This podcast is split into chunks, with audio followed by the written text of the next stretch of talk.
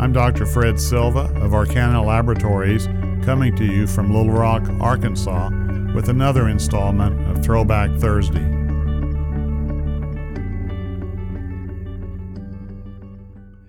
This is a short history of hypertensive renal disease. Hypertension and renal disease have been known forever. The first great clinical pathologic team, Volhard and Fahr, debated which came first. Volhard, the clinician, favored strongly that hypertension was followed by the structural changes, whereas, as you would suspect, Fahr, the pathologist, thought strongly that the morphologic changes now termed arteriosclerosis, came first, then the hypertension. This debate between these two individuals culminated in them becoming bitter enemies. Dr. Heptinstall relates that there might have been other mitigating circumstances. It is well known that Fahr, in 1933, signed the loyalty oath of German professors to Hitler and the National Socialist State. Many studies over the years have been performed in attempt to determine the initial injury, that is, whether physiological or morphological injury came first.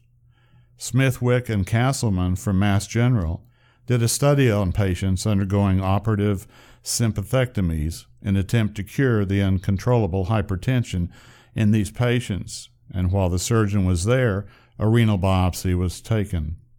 Unfortunately for the patient and the investigators, the hundredth patient developed quite severe bleeding and the study was stopped. What they had discovered was that in approximately one third of these patients, there was no evidence of significant arteriosclerosis morphologically.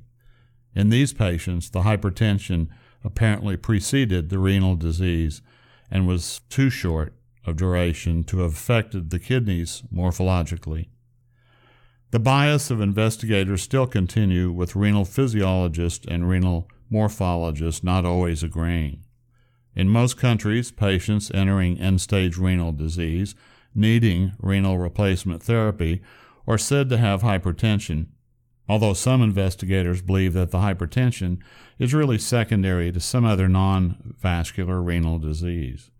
Arterionephrosclerosis, once thought to be fairly innocent, so called benign nephrosclerosis or benign hypertension, is often the only morphologic finding in patients with renal biopsies for various conditions, not so benign, and the normal blood pressure, even in elderly individuals, is now considered a systole of 120, not the 140 as previously noted.